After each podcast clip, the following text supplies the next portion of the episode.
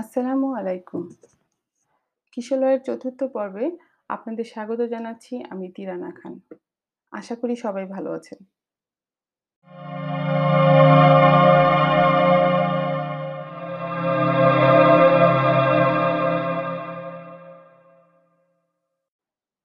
শুরুর আগে ছোট্ট একটা বিষয় জানিয়ে নেয়া প্রয়োজন।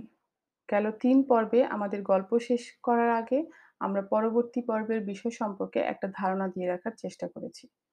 তৃতীয় পর্ব প্রকাশের পর আমরা কিছু সরাসরি প্রতিক্রিয়া পেয়েছি এবং ঠিক করেছি, আমরা পরের পর্বের বিষয় নির্ধারণ করব আমাদের শ্রোতাদের প্রতিক্রিয়ার উপর নির্ভর করে।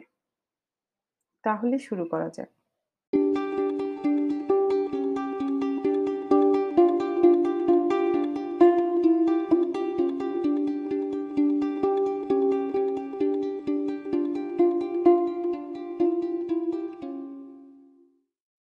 গেল পর্বে আমরা প্রতিশ্রুতি দিয়েছিলাম চতুর্থ পর্বে অটিজমের সাথে অনিদ্রা বা অনিয়মিত ঘুমের বিষয় নিয়ে আমাদের অভিজ্ঞতার কথা বলব। সম্ভবত ২০১৫ সালের কোনো এক রাতে আমরা তাহমিদকে ঘুম পাড়িয়ে প্রস্তুতি নিচ্ছিলাম ঘুমানোর। লাইট অফ করার কিছু সময় পর তাহমিদ একটু নড়েচড়ে উঠল, তার ভাষায় কথা বলা শুরু করল। বিষয়টা বোঝার জন্য আমরা লাইট অন করলাম। সে এক বিশেষ নাটকীয় ভঙ্গিতে মশারি মাথায় পেঁচিয়ে বসল। আমরা কিছু ছবি তুললাম, পুরো ঘটনাটা অসাধারণ উপভোগ্য ছিল। সেই রাতে ভোর নাগাদ অনেক কসরত করে তাহমিদকে ঘুম পাড়ানো গেল। যতদূর মনে পড়ে এর পরের রাতে সম্ভবত তাহমিদ যথাসময়ে ঘুমালো কিন্তু উঠে গেল ঠিক দুই ঘণ্টা পর। আমরা ঘুমিয়েছিলাম, আমাদের জাগিয়ে দিল। পুরো রাত পার করে সকালের দিকে সে ঘুমালো। তখন পর্যন্ত বিষয়টা আমাদের কাছে একটা সাধারণ শিশুসুলভ ব্যাপার বলেই মনে হচ্ছিল। আমরা কোনো অর্থেই অনুমান করিনি কি দুরূহ এবং কঠিন এক ভবিষ্যৎ আমাদের সামনে অপেক্ষা করছে।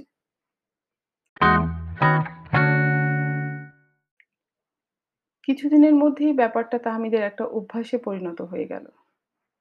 বিকালে বা সন্ধ্যায় মাত্র ১০ মিনিট ঘুমিয়ে পুরো একটা রাত সে পার করে দিতে পারত না ঘুমিয়ে। মোটামুটি একটা রূপরেখা তৈরি হয়ে গেল তাহ, যে তাহমিদ ঘুম থেকে ওঠার পর পরবর্তী ১২ থেকে ১৪ ঘণ্টার মধ্যে আর ঘুমাতো না। আমরা এটাও অনুভব করা শুরু করলাম যে সে দিন এবং রাত্রের তারতম্য ঠিক ধরতে পারে না। যার কারণে মাঝরাতেও সে বাইরে যাওয়ার বায়না ধরত। এমনও হয়েছে আমরা রাত বারোটার পরও তাকে নিয়ে পার্কে হাঁটতে গিয়েছি।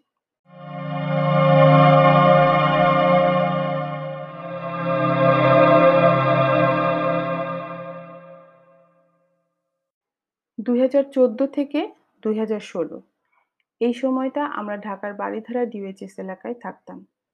যাদের ওই এলাকা সম্বন্ধে ধারণা আছে, তারা আশা করি জানেন, সেখানকার রাত্রের নিস্তব্ধতার গভীরতা সম্পর্কে।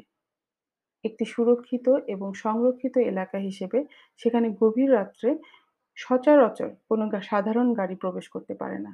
রাস্তায় মানুষ চলাচল থাকে না। অফিস এলাকা হিসেবে রাত্রে অধিকাংশ ভবন শুনশান নীরব থাকে। রাত্রের নিস্তব্ধতার রূপ কত রকম হতে পারে, সেই সময়ে অনেকভাবে সেটা দেখেছি। ওই এলাকার পার্কটি ছিল তাহমিদের সবচেয়ে প্রিয় জায়গা। নিরাপত্তার নিশ্চয়তার জন্য আমরা মাঝরাতেও ওই পার্কে হাঁটতে যেতাম নির্দ্বিধায়।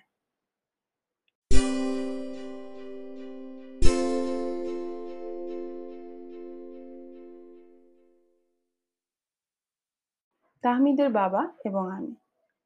আমরা দুজনই আমাদের শিক্ষা জীবনের এক দীর্ঘ সময় কাটিয়েছি ইউনিভার্সিটি হলে। সেই সূত্রে রাত জাগা ছিল আমাদের নিত্যকার অভ্যাস। সংসারী হবার পরও আমরা অহরহ রাত জাগতাম।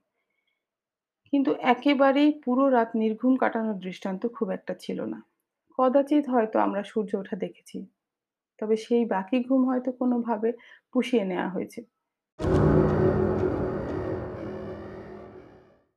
তাহমিদের কারণে আমাদের জেগে থাকতে হচ্ছিল রাতের পর রাত।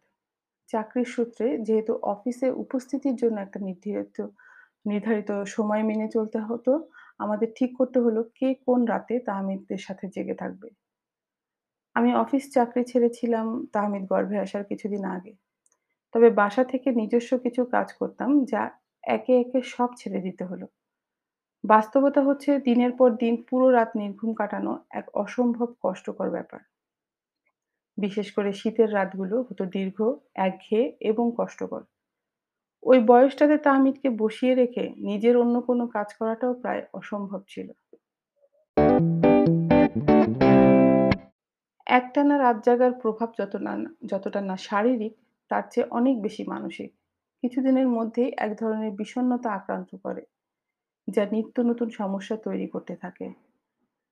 আপনারা কেউ যদি এই মুহূর্তে এরকম পরিস্থিতির মধ্য দিয়ে যান, তাহলে অনুরোধ করব নিজের প্রতি একটু বেশি যত্নবান হবেন।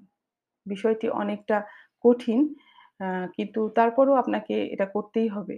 একটু পুষ্টিকর খাবার খাবেন, ছোট, ছোট বিশ্রাম নেবার অভ্যাস করুন। সম্ভব হলে কারও সাহায্য নিন, যে আপনাকে দু ঘণ্টা সময় ঘুমানোর জন্য সুযোগ করে দেবে। যেদিন জানবেন আপনাকে আজ রাতে জেগে থাকতে হবে, মোটামুটি একটা পরিকল্পনা করে রাখুন। বাচ্চাকে কি খাওয়াবেন, আপনি কি খাবেন? বই পড়ার অভ্যাস থাকলে ঠিক করে রাখুন কি পড়বেন। মন ভালো করা সিনেমা দেখতে পারেন, গান শুনলে প্লেলিস্ট তৈরি করে রাখুন। রাত জাগলে সাধারণত ভোর রাতের দিকে অসম্ভব ক্ষুধা পায়।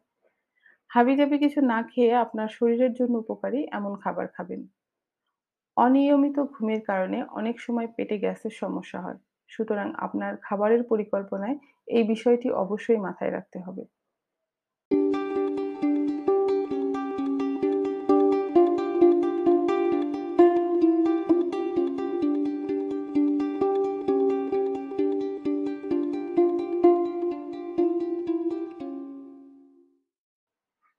তাহমিদ রাত জেগে থাকলেও তার ঘুমের হিসাব কিন্তু একদম ঠিকঠাক ছিল। ২৪ ঘণ্টার মধ্যে সে আট থেকে ১২ ঘণ্টা ঘুমাতো। সেটা অনেক সময় সকাল আটটা থেকে সন্ধ্যা পর্যন্ত অথবা বিকাল ৪ঃ০০ থেকে রাত ২ঃ০০ পর্যন্ত। এটা অনেকটা চক্রাকারে ঘুরতো। ২-৩ মাস পর, পর আমরা হয়তো সপ্তাহখানেকের জন্য ঠিক সময়ে ঘুমানোর সুযোগ পেতাম।